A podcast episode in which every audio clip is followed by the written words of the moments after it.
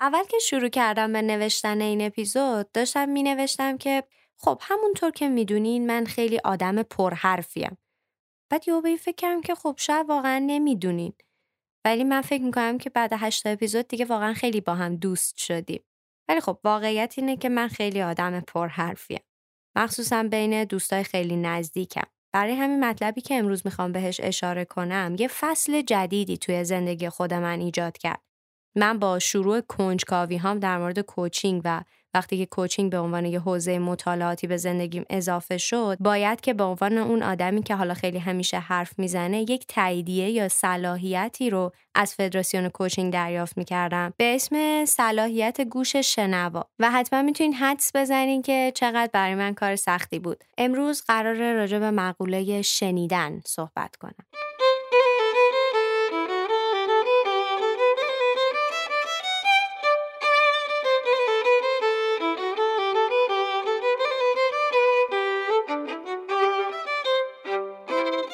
چیزی که می‌خوام با هم بررسیش کنیم فرایند شنیدنه. در واقع بیشتر بود فیزیولوژیک شنیدن. شنیدن بر سه اساس اتفاق میفته. اولیش الگو شناسیه مثلا وقتی که ما توی یه محیطی قرار داریم که یه حجم صداهای در هم تنیده وجود داره مثل مثلا هم همه یک شهر اگه یک نفر اسم ما رو صدا کنه ما اسممون رو تشخیص میدیم. به خاطر اینکه نسبت به اون یه حساسیت ویژه‌ای داریم. مطلب بعدی تفاوت گذاریه. ما معمولا تفاوت ها رو میشنویم. معمولا صداهای یک نواخت رو نمیشنویم. حتما تجربه کردین که یه بوق ممتد بعد از یه time دیگه شنیده نمیشه یا مثلا تیک تاک ساعت رو بعد از یه مدت زمانی دیگه نمیشنویم. مطلب بعدی فیلتر گذاریه. منظورم از فیلتر یه چیزی مثل فرهنگ، یه چیزی مثل ارزش و باور و نگرش، یه چیزی مثل زبان به عنوان مثال وقتی که شما بین یه تعداد زیادی ژاپنی نشسته باشین اگر که اونا همه دارن با هم حرف می‌زنن احتمالا هیچ کدوم از صحبت هاشون توجه شما رو جلب نمی‌کنه. اما وقتی که وسط همون جمع ژاپنی نفر شروع کنه فارسی حرف زدن حتما با توجه بیشتری بهش گوش می‌کنید یا خیلی وقتا ممکنه این فیلتر گذاری بر اساس مقاصد ما اتفاق بیفته. ممکنه که یه پچ پچ در گوشی رو خیلی خوب بشنویم. یا مثلا باباها رو دقت کردین؟ وقتی چیزی ازشون می‌خوای خیلی کم میشنون صدا تو باید چندین بار تکرار کنی. اما مثلا اگه چیزی قراره بگی که قراره اونا نشنون حتما زودتر از همه میشنون. ما نسبت به نیاکانمون در طول تاریخ داریم پتانسیل شنیدنمون رو از دست میدیم و این دوتا دلیل عمده داره. اولیش این که بشر قابلیت ثبت پیدا کرد. یعنی اول نوشتن رو اختراع کرد و تونست موارد مختلف رو ثبت بکنه و بعد از اون با اختراع دوربین تونست تصاویر رو ثبت بکنه صداها رو ثبت بکنه و انگار که نیاز خیلی عمدش رو به شنیدن از دست داد. انگار که می‌تونستیم همه چی رو سیو بکنیم و شنیدنمون رو به بعد موکول بکنیم. و دوم اینکه جهان امروز پر از صداست. صداهای خسته کننده صداهایی که خیلی دلچسب نیست. صداهایی که ما انتخاب نکردیم که بشنویم. اصلا یکی از دلایل اختراع هدفون اینه که ما بتونیم کنترل کنیم چیزایی رو که میشنویم. ما بیشتر از اینکه بشنویم داریم سعی می‌کنیم نشنویم داریم سعی می‌کنیم خودمون رو در معرض صداهایی که دلمون نمی‌خواد قرار ندیم. برای همین بی تفاوت شدیم. برای همینه که رسانه ها برای اینکه چیزی رو به گوش ما برسونن مجبورن تیتراشون رو سر ما فریاد بزنن. سه تا تمرین وجود داره برای اینکه ما بتونیم شنونده های بهتری باشیم. تمرین اولی سکوته. واقعا اگر که فرصت پیدا کنیم که در طول شبانه روز حتی سه دقیقه توی یه محیطی که حالا ترجیحاً محیط آرومیه بشینیم و به صداها گوش بدیم خیلی می‌تونه به شنیدنمون کمک کنه. این کارو می‌کنیم برای اینکه بتونیم صداهای کم و صداهایی که معمولا به گوش نمی‌رسن رو بشنویم. تمرین بعدی یه جور میکس و مستره. کاریه که یه تدوینگر صدا می‌کنه. صداهایی که ما معمولا داریم میشنویم دارن از منابع مختلف پخش میشن. ولی همشون در نهایت با هم ترکیب میشن و به گوش ما می‌رسن. یکی از تمرینایی که می‌تونیم بکنیم اینه که شروع کنیم منابع اون صداها رو از همدیگه تفکیک کنیم و بفهمیم که هر کدوم از این صداها از چه منبعی داره به گوش ما می‌رسه. این باعث میشه که دقت ما توی شنیدن بالا بره. و تمرین بعدی اینه که سعی کنیم از شنیدنمون لذت ببریم. کاری که می‌تونیم بکنیم اینه که صدا رو در واقع اون چیزی که داریم از طریق حس شنواییمون دریافت می‌کنیم با حواس دیگهمون تلفیق کنیم. قاطیش کنیم. مثلا وقتی که صدای جلز ولز کردن سیب زمینی سرخ کردن تو روغن داریم میشنویم بتونیم حس بویاییمون رو با شنوایی تلفیق کنیم و حدس بزنیم که الان چه بویی داره میاد. یا مثلا وقتی که داریم صدای دریا رو میشنویم یا صدای طبیعتی رو میشنویم بتونیم از حس لامسمون کمک بگیریم و حدس بزنیم که اون محیطی که صداشو داریم میشنویم چقدر گرمه یا مثلا چقدر سرده.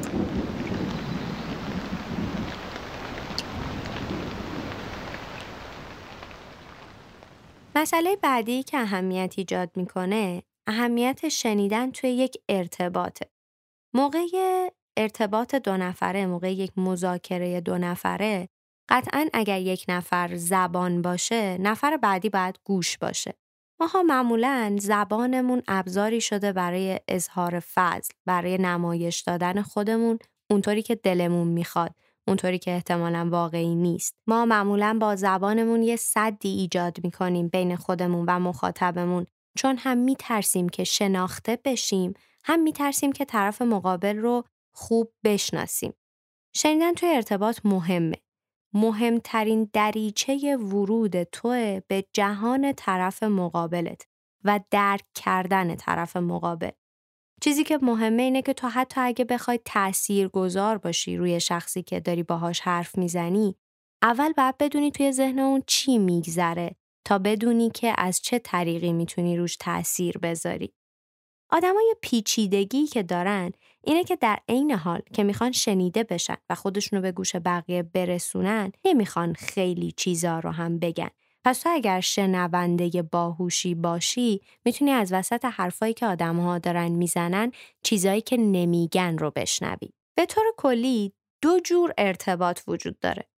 ارتباط من با آن. چرا میگیم آن؟ برای اینکه توی این مدل ارتباط مخاطب به اندازه یک شی تقلیل پیدا می‌کنه. ما اصلا سعی نمی‌کنیم که از مخاطبمون شناختی به دست بیاریم یا شناختی که داریم منطبق با واقعیت وجودی اون نیست. یه شناخت دل بخواهی و خیالی راجع به آدمی که داریم باش حرف می‌زنیم. و مدل بعدی ارتباط ارتباط من هست با تو. این مربوط به مواقعیه که ما داریم سعی می‌کنیم در حد توانمون به تمامی طرف مقابل رو بفهمیم و درکش کنیم. کی می‌تونیم کیفیت شنیدنمون رو بسنجیم؟ فقط و فقط وقتی که مخاطبمون احساس شنیده شدن و فهمیده شدن کرده باشه. ما به طور معمول یه سری کارا رو موقع شنیدن می‌کنیم که مطلقا نباید انجامشون بدیم. اولین و خودخواهانه ترینش دفاع از خودمونه. ما زمانی واقعا گوش می‌کنیم که حاضر باشیم با خود واقعیمون روبرو بشیم. چون معمولا اینطوری نیست. ما معمولا خود واقعیمون رو پشت حرفامون پنهان می‌کنیم ولی به راحتی از بقیه انتقاد می‌کنیم. کار دیگه که نباید موقع شنیدن انجام بدیم پیش بینی کردن مقصود طرف مقابله. کار بعدی که نباید بکنیم مرور ذهنی یا آماده کردن جوابه. نکته بعدی قطع کردن حرف طرف مقابله. از همه بیرحمانه ترش تلافی کردن یا حمله متقابله و به نظرم از همه دردناکترش نصیحت یا توصیه کردن موقع شنیدن حرف کسی. و یه سری کارا که به احتمال خیلی زیاد می‌تونه به کیفیت شنیدن ما کمک بکنه. اولیش همسط شدن چشم هاست. این مسئله خیلی جالبه. ما معمولا یه برهه طولانی از زندگیمون رو از وقتی که متولد شدیم تا تقریبا 15 سالگی یا حالا یه ذره کمتر و بیشتر قدمون از پدر و مادرمون که در واقع بیشتر از هر کسی باهاشون در ارتباط بودیم کوتاهتر بوده. این موقعیت فیزیکی یه جورایی موضع ما رو نسبت به اونا تعیین می‌کرده و ما رو یه جورایی توی موضع ضعف قرار می‌داده. پس حالا برای اینکه بتونیم همدیگر بهتر بشنویم بهتره که با هم هم ارتفاع باشیم. بهتره که چشمامون با هم هم سطح باشن که این احساس ضعف توی طرف مقابلمون به وجود نیاد. مطلب بعدی همدلی کردنه. منظورم اصلا همدردی نیست. همدلی معنیش اینه که از زاویه دید اون آدم به مطالب و مسائل نگاه کنیم. مطلب بعدی انعکاس احساس و جمله بندی مجدد حرفای طرف مقابله. منظورم از انعکاس احساس انعکاس حسیه که اون آدم به شما منتقل می‌کنه در چهره و بدن شما. یعنی واقعا شما با حرکاتتون به اون آدم ثابت کنین که احساسی که داره بهتون منتقل می‌کنه رو دریافت کردین و جمله بندی مجدد حرفای اون اینه که با خلاصه کردن مطالبش بهش ثابت کنین که به طور کامل حرفاش رو شنیدین. حالا کلا این مقوله شنیدن اینکه ما یاد بگیریم شنونده های بهتری باشیم ما رو به چی میرسونه؟ چه کمکی به ما می‌کنه؟ برخلاف چیزی که به نظر میاد تا الان متوجه شدیم که شنیدن یه جور انفعال نیست اگر همراه با حساسیت باشه می‌تونه یکی از موثرترین عوامل برای تغییرات شخصیتی فردی یا جمعی باشه. افرادی که توی کل زندگیشون بهتر شنیده شدن افراد بالغ ترین. کمتر توی زندگیشون حالت دفاعی دارن. آدمای دموکرات تری هستن. کمتر خودرأی هستن. اگه با دقت به آدمها گوش بدیم، آدمها خودشون هم با دقت بیشتری به خودشون گوش میدن و اجازه پیدا می‌کنن که احساس و افکارشون رو واضح تر بیان کنن.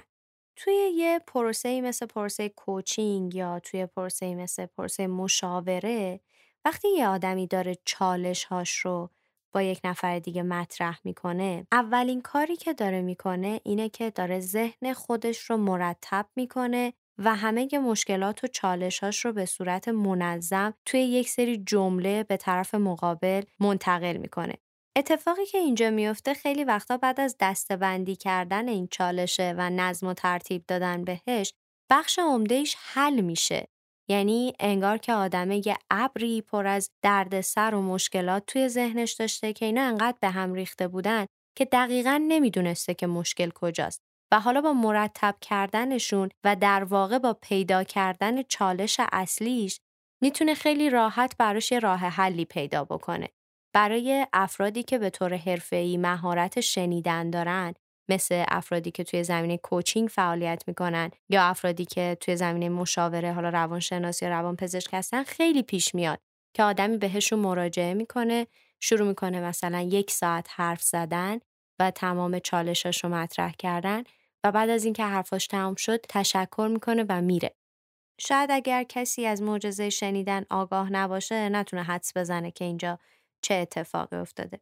توی یه کشوری که حقیقتا الان نمی‌دونم یادم نیست که کدوم کشور بود یه مرکز تلفن‌های اورژانسی شبانه روزی هست. یعنی یه جایی که یه سری آدم متخصص هستن که در طول شبانه روز میشه باهاشون تماس گرفت و اونا به حرفای تو گوش میدن.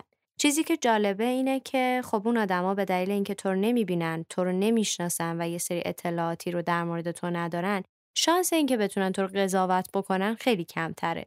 و تو بدون ترس از قضاوت شدن می‌تونی باهاشون صحبت کنی. این مرکز تونسته افراد خیلی زیادی رو از خودکشی نجات بده و تونسته میزان رضایت از زندگی افراد رو توی سنین مختلف افزایش بده و براشون امید ایجاد کنه. پس توصیه می‌کنم گوش به زنگ باشی. توصیه می‌کنم یادت نره که برای همراهی کسی برای اینکه بهش ثابت کنی مهمه برای اینکه بهش بفهمونی توانمنده برای اینکه بهش امید بدی لازم نیست معجزه کنی. می‌تونی بشینی و یه دل سیر بشنویش.